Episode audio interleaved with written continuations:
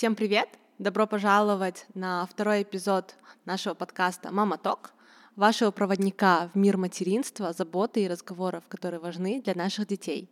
Я ваш хост Зуля, сооснователь сообщества для родителей Take Care Mom, которое мы создали вместе с подругой после выхода в декрет и поняли все трудности, с которыми сталкивается каждая мама. Ссылкой на наш проект мы обязательно поделимся в описании. И сегодня мы поговорим о теме, которая беспокоит каждого родителя – детской безопасности. И сегодняшний наш гость – Виктория Малиева, тренер по детской безопасности. Всем здравствуйте, да, меня зовут Виктория Малиева, я тренер по детской безопасности. Мы поговорим о том, как объяснить ребенку осторожность к чужим людям, соблюдение правил купальника, создание круга доверия и многое другое. От личных границ до безопасности во дворе. Все важные темы будут на повестке дня. И первый вопрос, который интересует, наверное, многих родителей, это как же все же объяснить ребенку, что к чужим людям надо быть настороже, но не так, чтобы напугать и убить доверие к миру. Ну да, это такой очень важный э, на самом деле вопрос, э, потому что а, детям очень сложно определять и понимать, э, какой человек может быть опасный, злой. А, и по внешности, к сожалению, им очень сложно определить.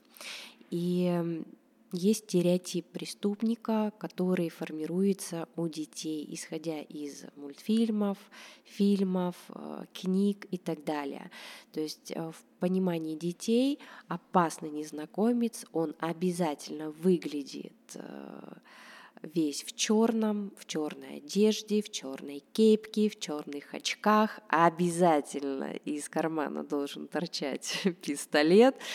Вот, и, к сожалению, они даже не имеют представления, что а, человек с обычной внешностью может а, предоставлять ну, опасность.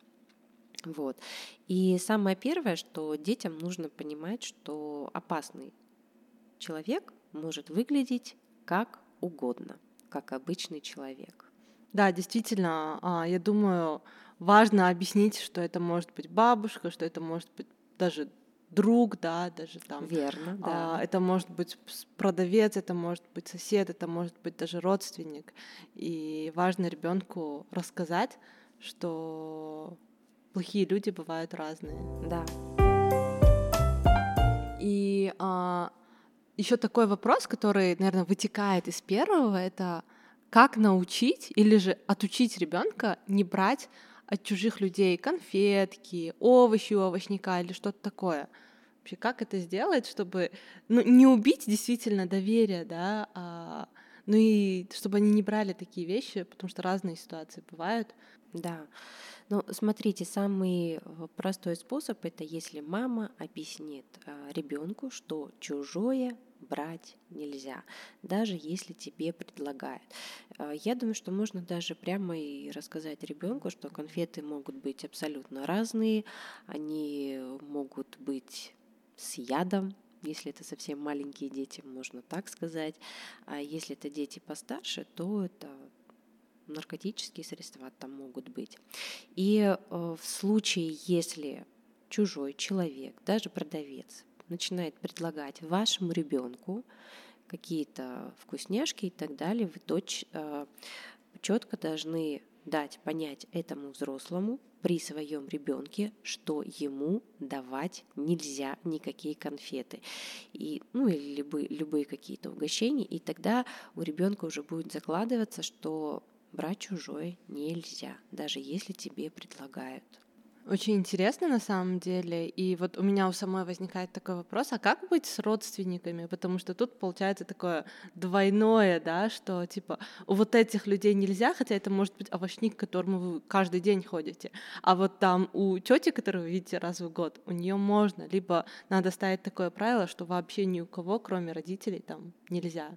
Как вообще с этим работать? Особенно, когда ребенок маленький, там, до пяти лет, которая еще логика не работает, безопасность вообще отключена.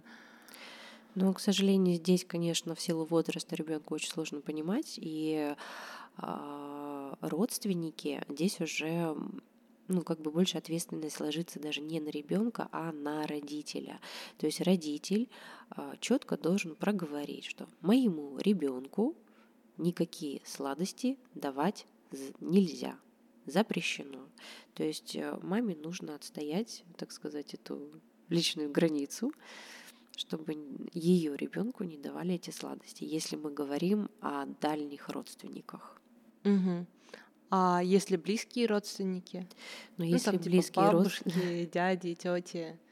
Тут уже важный момент, насколько у, у мамы, ну, у родителей э, близкие, теплые отношения с близкими родственниками.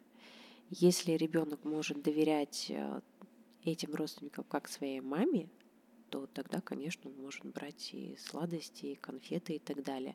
А здесь уже мы подробнее проговорим как раз круг доверия. Угу. Окей, спасибо. Давайте сразу поговорим про круг доверия, да, что это такое, как это можно применять и с какого возраста это вообще можно объяснить ребенку. Ну да, как раз-таки круг доверия, он э, в какой-то степени помогает ребенку а, понимать и отличать, э, каким взрослым можно доверять, каким нельзя. И для упрощения а, людей можно поделить на три категории. Ну, допустим, мы можем нарисовать э, зеленый круг.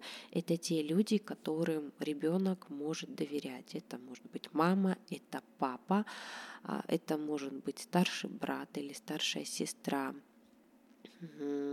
может быть и другие родственники, бабушки, дедушки, тети, дяди.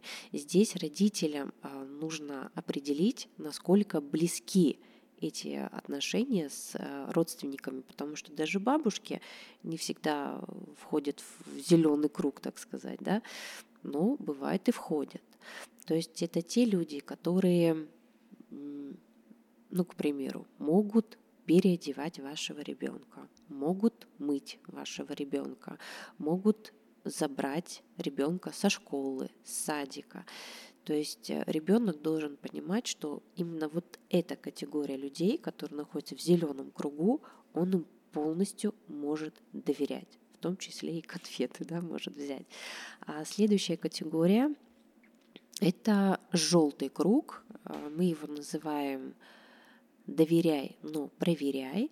А, к ним можно отнести, ну вот, допустим, дальние родственники, которых вы знаете, но не так э, сильно общаетесь, тренера, а, учителя, соседи, продавец в магазине овощей, конфет и так далее. И здесь нужно прям с ребенком обсудить, что может позволять этот взрослый человек, а что не может позволять. Допустим, пройти мимо соседки, которую ваш ребенок знает, поздороваться, это нормально.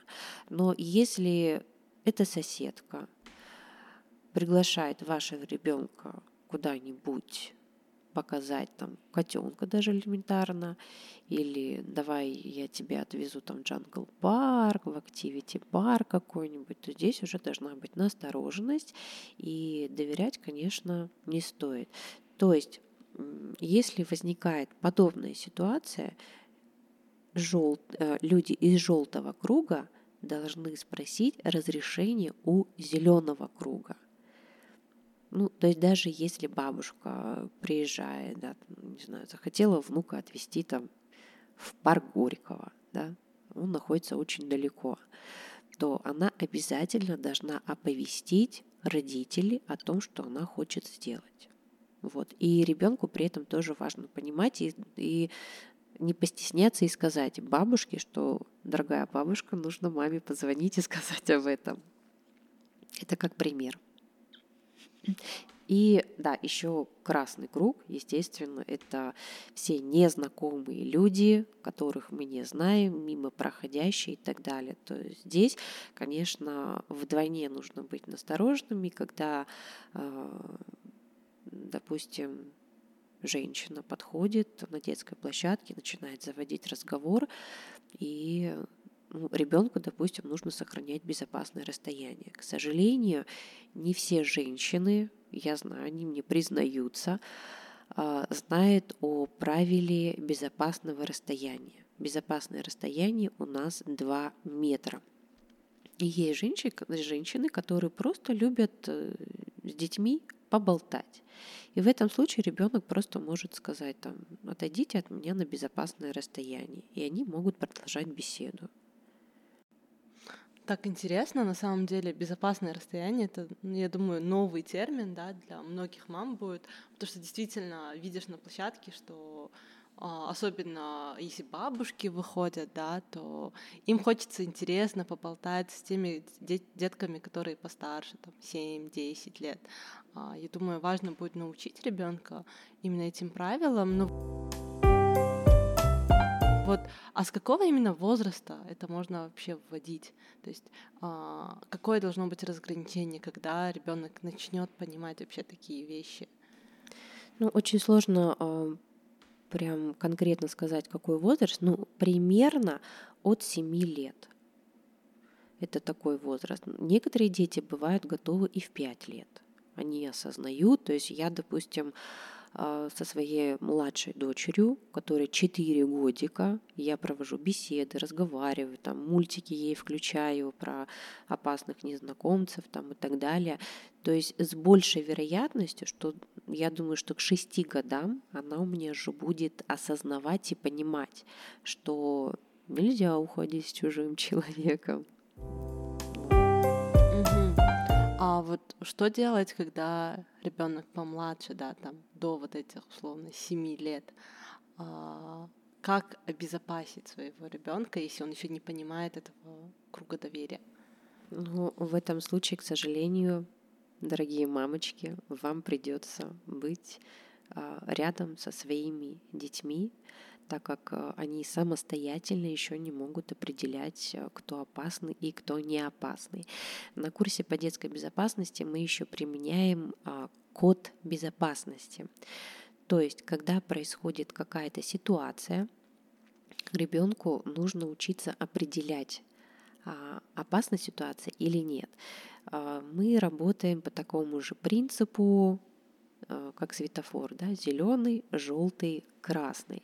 Допустим, э, женщина проходит мимо ребенка, хорошо, безопасное расстояние сохранено 2 метра, она спросила, сколько времени.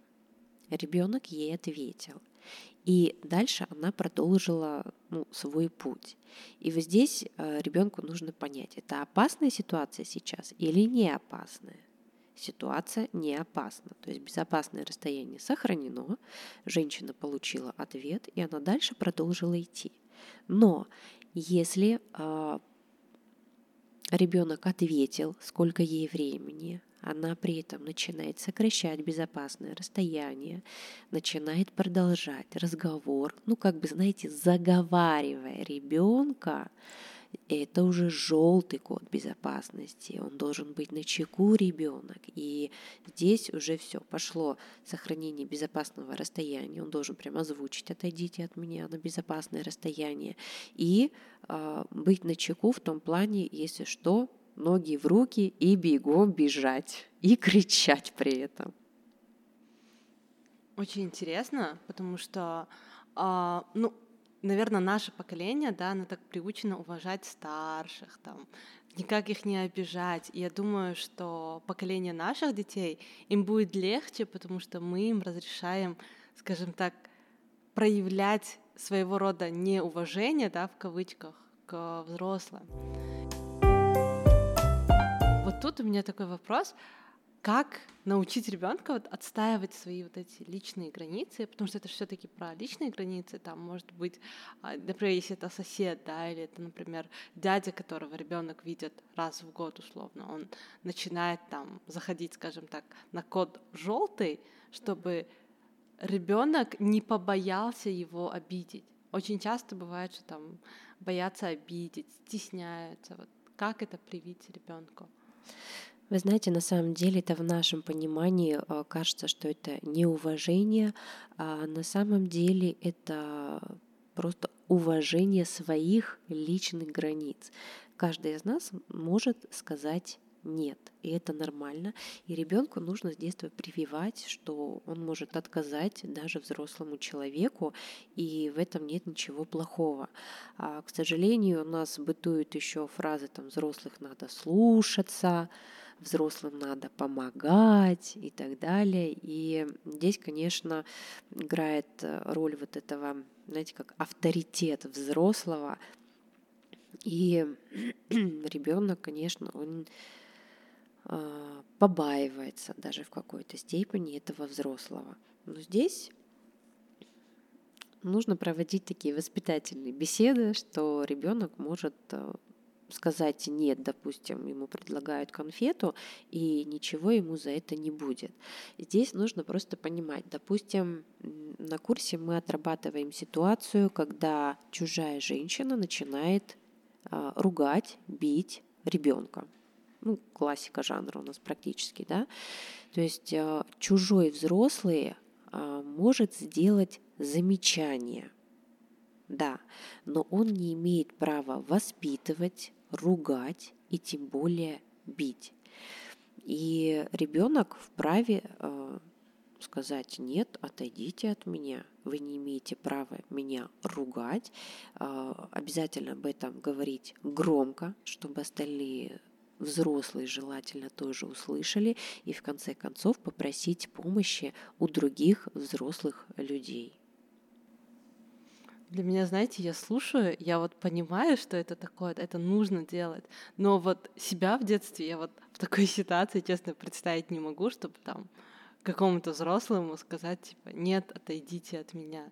Это, ну, это, наверное, все таки наш менталитет, да, как нас воспитывали, что вот взрослых надо уважать, взрослых надо слушаться, и очень-очень важно каждой маме, каждому папе научить ребенка, да, что взрослых не нужно слушаться, и взрослый может быть неправ, и взрослый может что-то не знать, потому что я думаю, в моем детстве, да и многих, да, а, в детстве было то, что взрослый это был абсолютно авторитет, которым нельзя никогда спорить.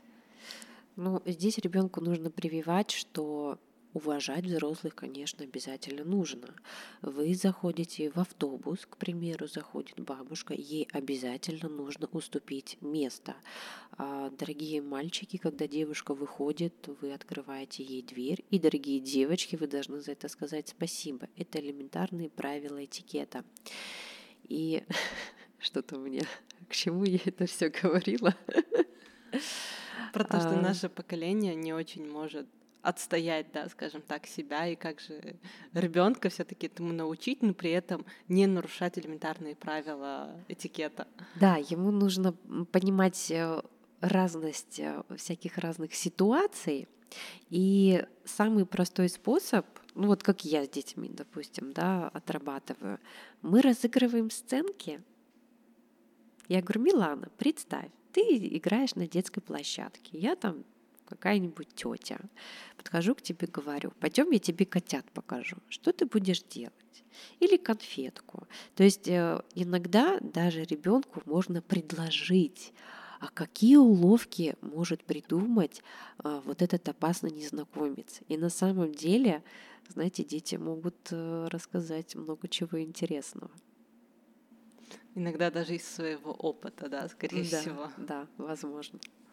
Да, я думаю, в современных реалиях надо как минимум э, хотя бы одного ребенка в семье отправлять на такие курсы да, по детской безопасности, чтобы э, они научились, как себя вести, потому что все равно родители э, не всегда бывают компетентны в этом элементарно в силу своего воспитания. А, и даже, например, если старшего отправить, то он хотя бы немного сможет этому научить младших детей. А в идеале, я думаю, нужно отправлять всех детей. Я свою дочь обязательно собираюсь отправить на такие курсы, когда она станет постарше. На самом деле, знаете, а, в чем разница, да, когда мама говорит и когда тренер, а, разница восприятия. Конечно, когда мы там своим тоном, ля-ля-ля, нельзя с чужими разговаривать. Дети нас не особо воспринимают. Даже когда я своего старшего сына, а, ну, поднялась вот эта тема, разговаривала, И я его водила к другому тренеру по детской безопасности, чтобы он прошел курс. Да, потому что я понимаю, что меня он воспринимает все же как маму. Но и в то же время это не снимает ответственности с мамы, то есть ту информацию, которую мои родители даже получают на курсе, они все равно дорабатывают ее дальше. То есть на курсе они видят, как реагируют их дети, они получают вот эту информацию, которую получают их же дети. И им, соответственно, намного легче потом беседовать на такие темы. Так интересно что вот маму, да, могут не послушать, хотя она может сказать те же самые слова, что условно тренер. Но да, это все таки мама, такое восприятие, да, там, типа, ну это же мама, она же беспокоится. Когда чужой человек говорит, то это все таки звучит по-другому. И вот а, следующий вопрос. А я хотела да. еще добавить э, момент такой по поводу мам. У нас э, либо дети не воспринимают мам, ну, что, что она там рассказывает и рассказывает, и ладно. И еще второй момент, э, в силу того, что мамы очень сильно переживают за своих детей, боятся, они могут слишком сильно напугать своих детей. То есть некоторые мамочки, я знаю, прямо они мне даже рассказывают, э, с маленькими малышами своими, когда разговаривают, рассказывают, что там на органы их отправят, порежут там, и так далее, и так далее. И вот здесь э, ну, очень важно не перегнуть вот эту палку, чтобы ребенок не шарохался от всех взрослых и не боялся, да, потому что а, мир не без добрых людей. А, каждый ребенок должен понимать, что есть как плохие люди, и они не все плохие, есть и хорошие люди, к которым, например, можно обратиться за помощью, когда он потерялся. И он тоже должен понимать, кому он может обратиться за помощью и не побояться. То есть я вижу, на курсе есть э, дети, которые, знаете, как зашуганные.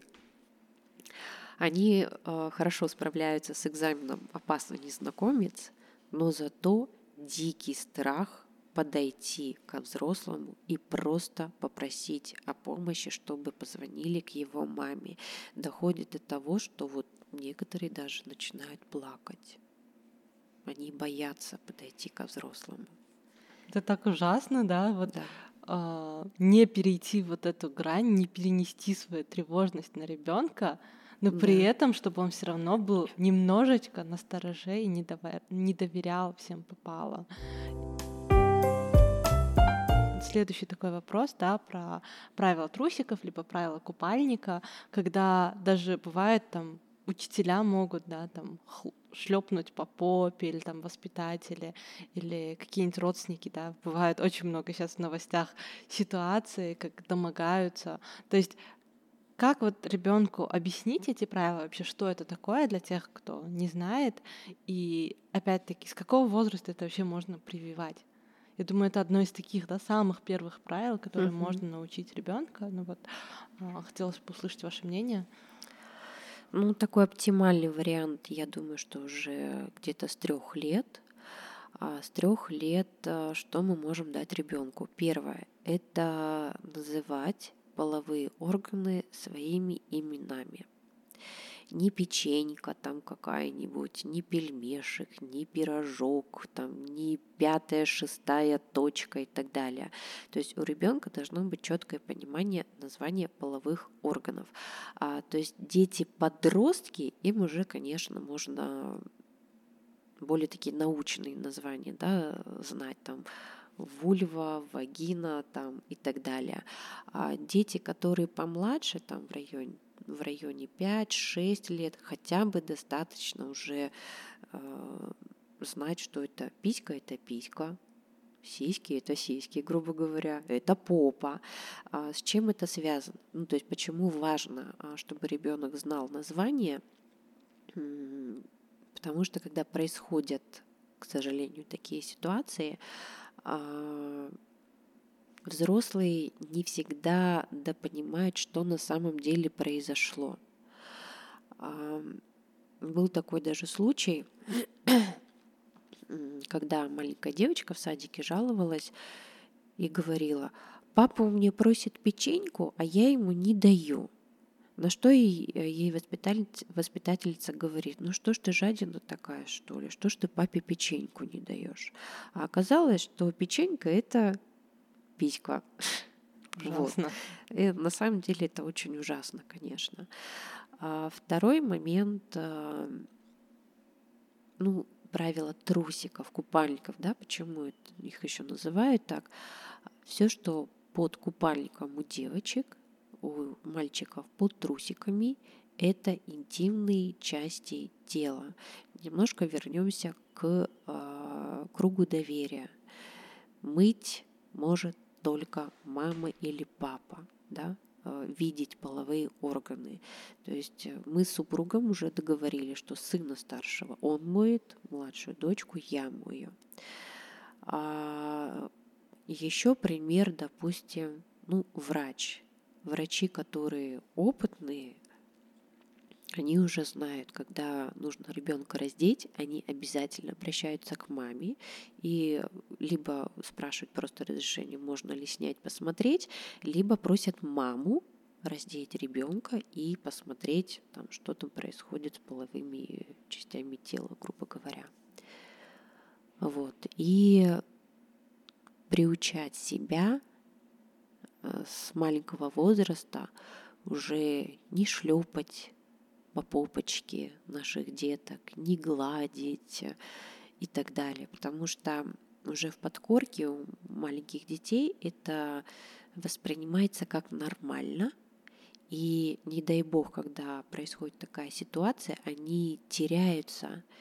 Они же понимают, что вроде, ну, мамочка меня в детстве гладила по попочке. И вроде бы ничего такого плохого нету, да, и а это чужой человек а это может быть и даже дальний родственник. И вот это идет, э, знаете, как смещение. Они не могут понять, что на самом деле это плохо.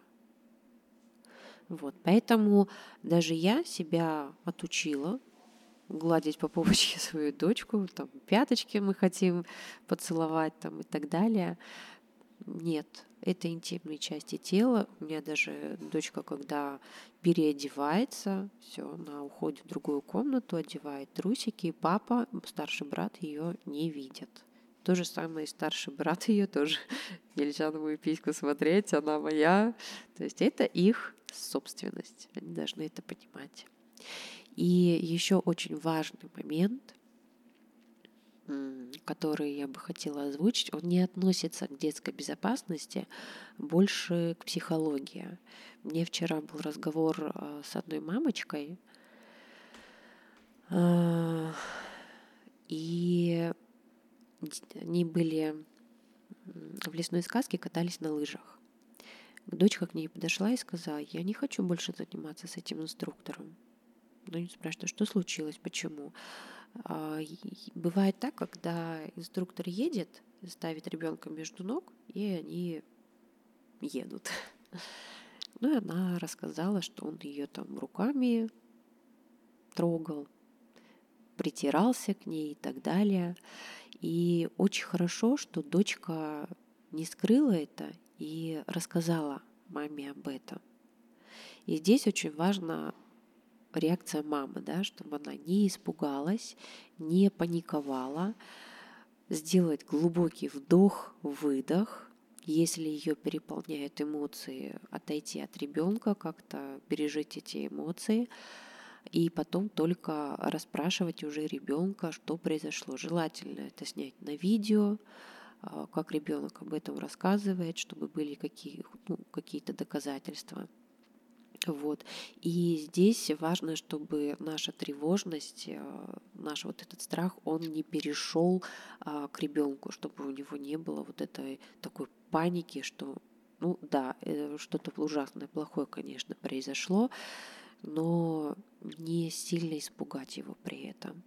Вот. Поэтому очень важен доверительный контакт мама, ребенок, чтобы ребенок не побоялся подойти и рассказать об этом.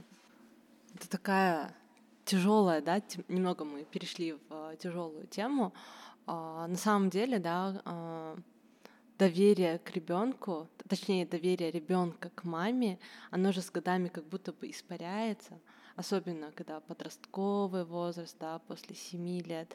И вот э, чаще всего, я думаю, это бывает из-за того, что у мамы на какие-то, скажем так, ошибки ребенка или даже не ребенка, а других людей бывает слишком бурная реакция.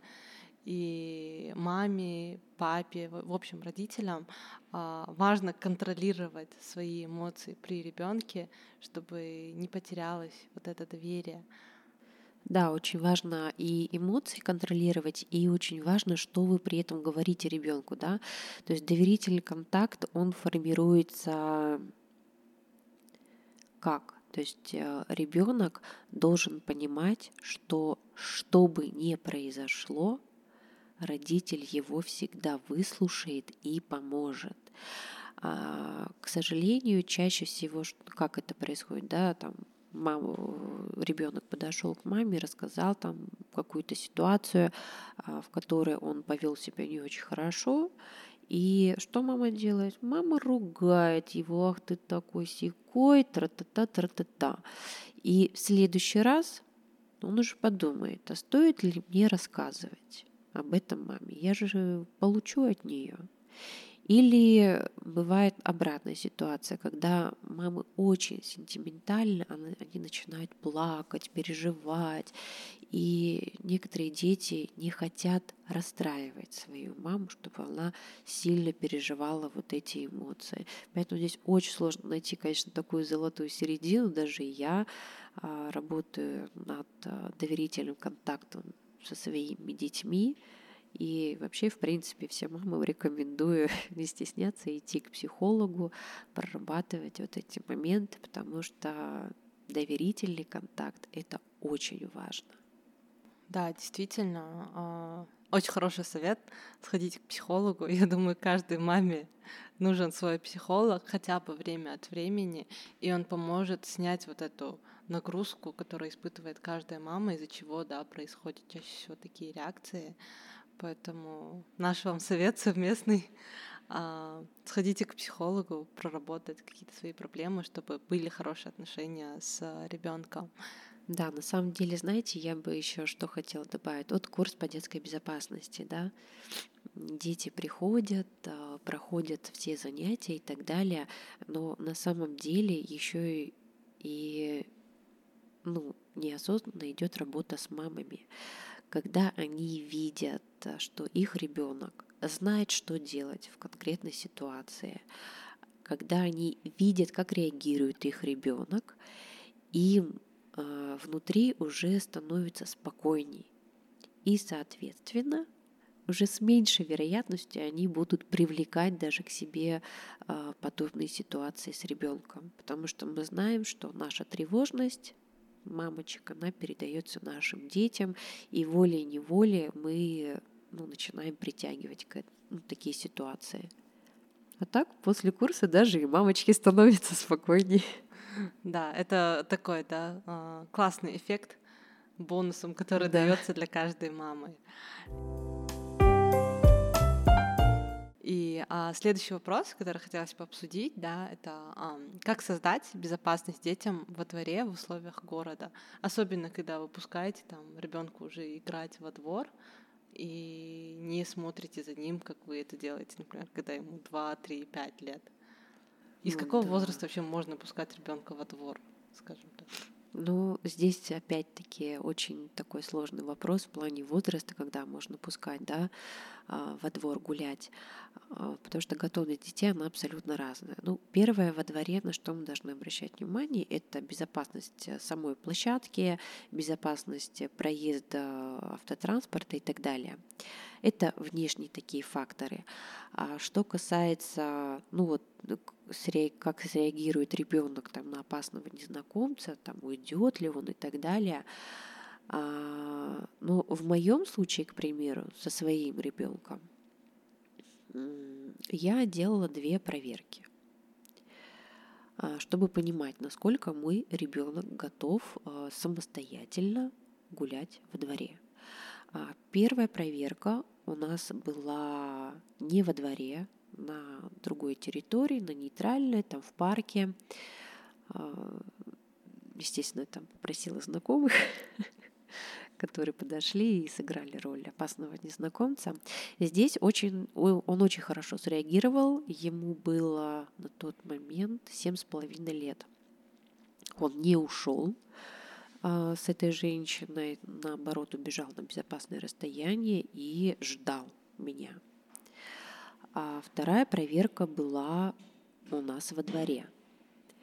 И вот здесь, а, к сожалению, мой ребенок провалил тест. Как я не люблю эти уловки с котятами. Эта уловка, знаете, древняя, как мама, но она работает в любые времена. А мой ребенок ушел э, с незнакомкой э, помогать там, доставать этих несчастных котят. И важный момент, что он не рассказал мне об этой ситуации. Это как раз вот к вопросу о доверительном контакте, да. Соответственно, я делаю вывод, что моего ребенка еще рано отпускать одного гулять во дворе. Когда он пройдет у меня следующую проверку, я спокойно его буду отправлять уже. Но здесь очень важно, а, если вы делаете так, такую проверку, ребенок ни в коем случае не должен знать об этом. Первое, а, опять же, доверительный контакт у вас рушится.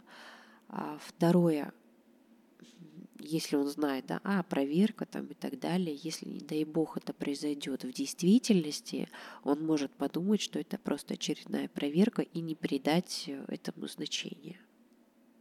Вот.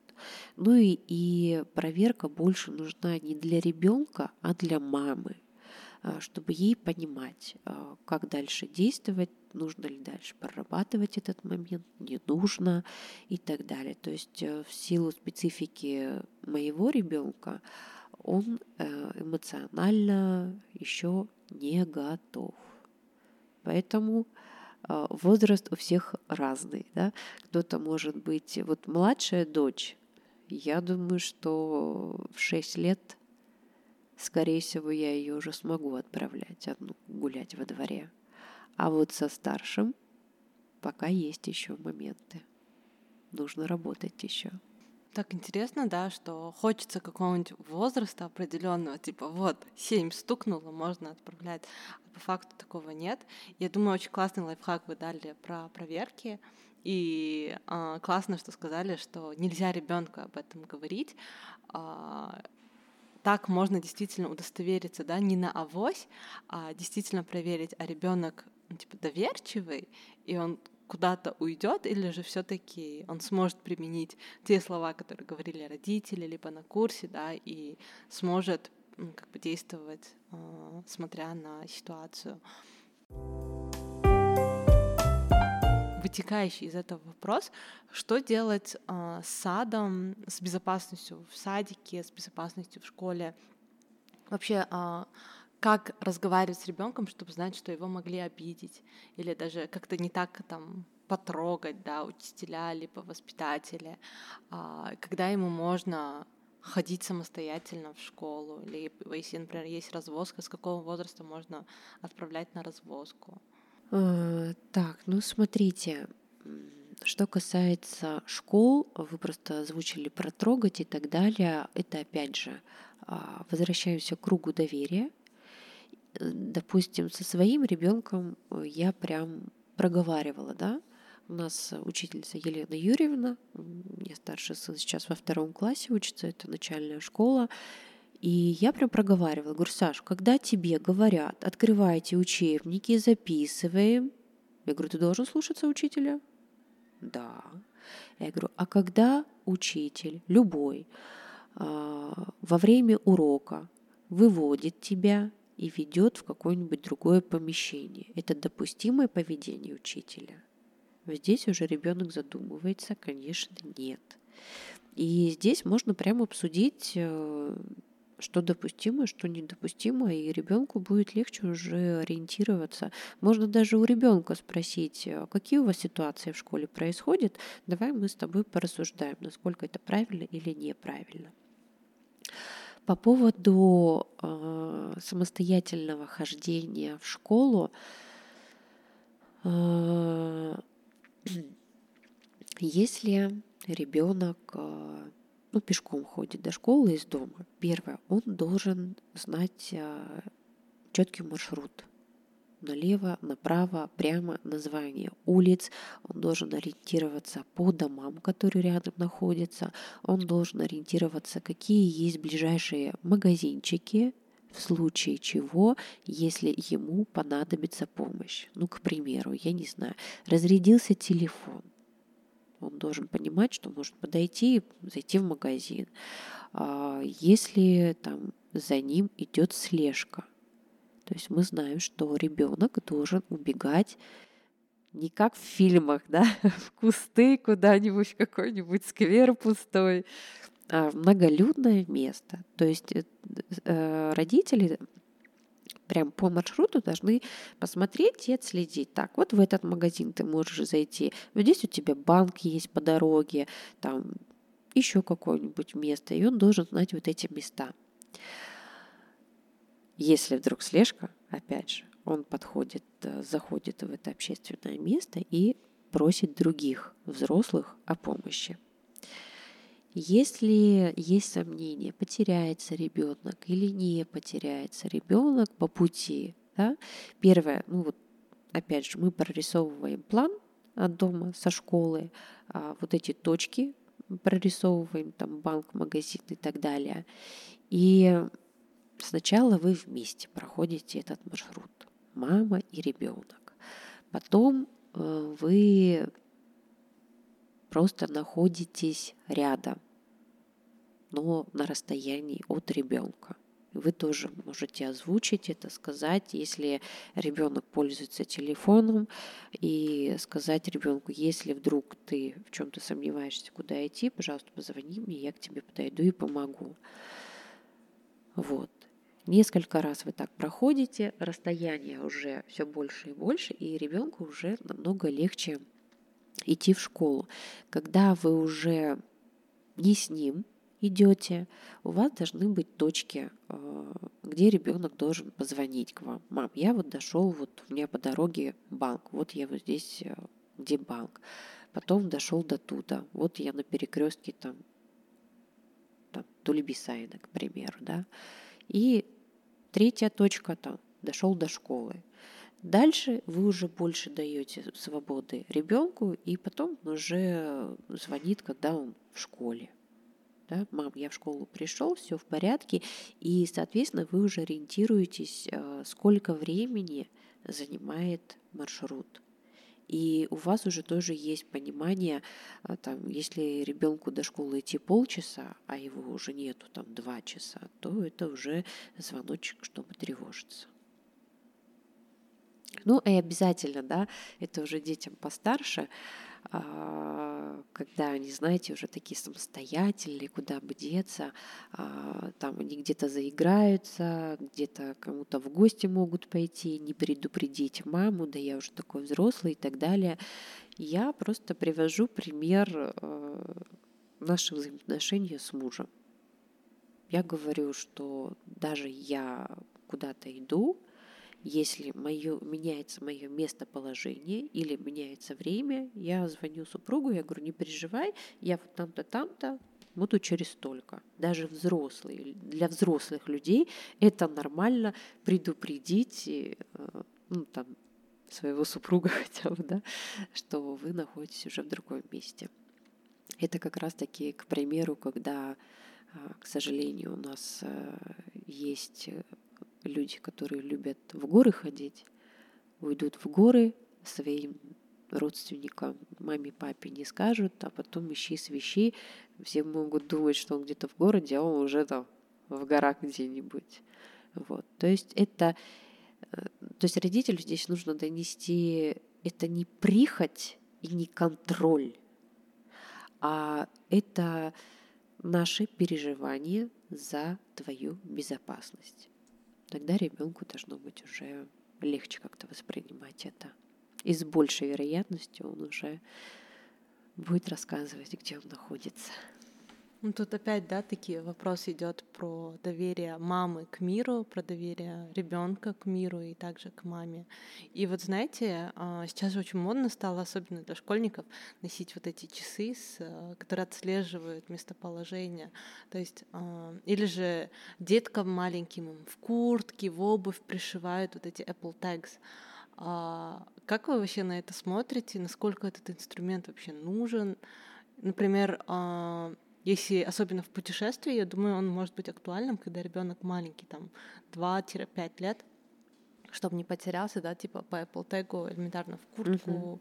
в обувь пришить. А вот, например, для школы, насколько это вообще нужно? Или для садика? Ну, если, допустим, как вот по дороге он идет в школу, да, и там опасно незнакомец его захочет там похитить и так далее, я категорически против. А, во-первых, а, если человек действительно хочет сделать что-то подобное плохое, они же тоже знают про эти часы, что можно это отследить и так далее. Поэтому они сразу же снимают их. И часы, и телефоны, и батарейку сразу вытаскивают для того, чтобы не было возможности отследить, ну, где находится ребенок. А, во-вторых, у ребенка, ну вот прям если у родителей прям надежда на эти часы, и они озвучивают это тоже ребенку, то вот бдительность ребенка, она очень сильно падает, да, и в случае, если происходит подобная ситуация, да, у ребенка забрали часы эти, выкинули, он может э, растеряться просто, не среагировать и не будет знать, э, как поступить в этой ситуации. То есть теряется вот эта бдительность, и а, меня все равно там найдут, и все. То есть у ребенка должно быть четкое понимание, что что он должен делать, и не надеяться на часы. Но вы, вы сказали про путешествия. Здесь тоже нужно, нужно просто озвучить, да, а, там, я хочу, чтобы мне было проще тебя найти, к примеру, да, потому что маленькие дети, то они там в бассейне купаются, то они там еще находятся где-то. То в этом случае а, почему бы и да? Тоже хорошо иметь такие часы. Но, опять же, не надеяться, как, знаете, на что-то такое сверхъестественное. Ну да, это просто еще один инструмент, который поможет маме, родителям снизить тревожность на самом деле. Да. Наверное, последний вопрос а, на сегодня — это что делать родителям, чтобы предотвратить случаи совращения детей? О чем еще можно поговорить, кроме, кроме правила а, купальника, а также круги доверия? Что еще можно ребенку рассказать, чтобы предотвратить такие вещи. Так, ну чтобы совращение, ну опять же, а, то, что я ранее озвучила, да, это название интимных вещей, то ребенок должен уметь сказать нет, не бояться сказать нет, подойти, рассказать об этом маме. А, ну, и тренировка, тренировка, тренировка, только так тогда уже у детей будет, э, ну, как бы на подкорке это записано, да. А еще э, есть мамы, у кого детки постарше, ну вот старше 10 лет, а, хорошо и фильмы тоже смотреть. Допустим, э, у меня некоторые родители с детьми смотрели фильм «Звук свободы». Это достаточно тяжелый фильм, относительно недавно он вышел, там э, раскрываются махинации там, и, при, и про педофилию, и про детское рабство, и там показано, э, как э, детей могут похитить. Что еще хороший фильм «Я не уйду», там там про педофилию тоже. Но в самом начале фильма рассказывается, то есть показывается, а, как уловка была применена с помощью ребенка. Опять же, потому что дети наши воспринимают своих же э, сверстников как э, просто друзей. И, к сожалению, другие дети могут быть приманками. Можно такие фильмы смотреть, можно книжки тоже читать. Но это не просто не только про прикосновение, а вообще про безопасность. Есть у школы российская школа «Стоп угроза», она выпустила несколько книг на тему детской безопасности в формате сказок и дополнять, дополнять, читать, э, рассказывать ребенку об этом тоже можно как дополнение. Спасибо, Виктория, за освещение таких важных аспектов детской безопасности. А, я думаю, каждому родителю это было важно услышать. Я думаю, а, все, кто послушает, обязательно поделятся со своими знакомыми, с родными, с другими родителями, потому что, к сожалению, в современных реалиях, да, а, приходится очень сильно думать над тем, как защитить своего ребенка, потому что уловок становится очень много, что при похищении, что при совращении, даже просто а, из-за того, что ребенку могут просто навредить какие-то взрослые люди. Да. Если у вас есть дополнительные вопросы и вы хотите связаться с Викторией, вы найдете ее инстаграм в описании, в описании нашего эпизода. Благодарим вас за прослушивание второго эпизода «Мама Ток». Надеемся, что эти разговоры поддержат вас в вашем родительском путешествии. До встречи в следующем выпуске, где мы продолжим наше обсуждение о важных темах для мам и их детей. Спасибо за ваше внимание. Вам тоже большое спасибо. Ваш тренер по детской безопасности Виктория Малиева. Приходите на практический курс по детской безопасности. Спасибо. Всем пока.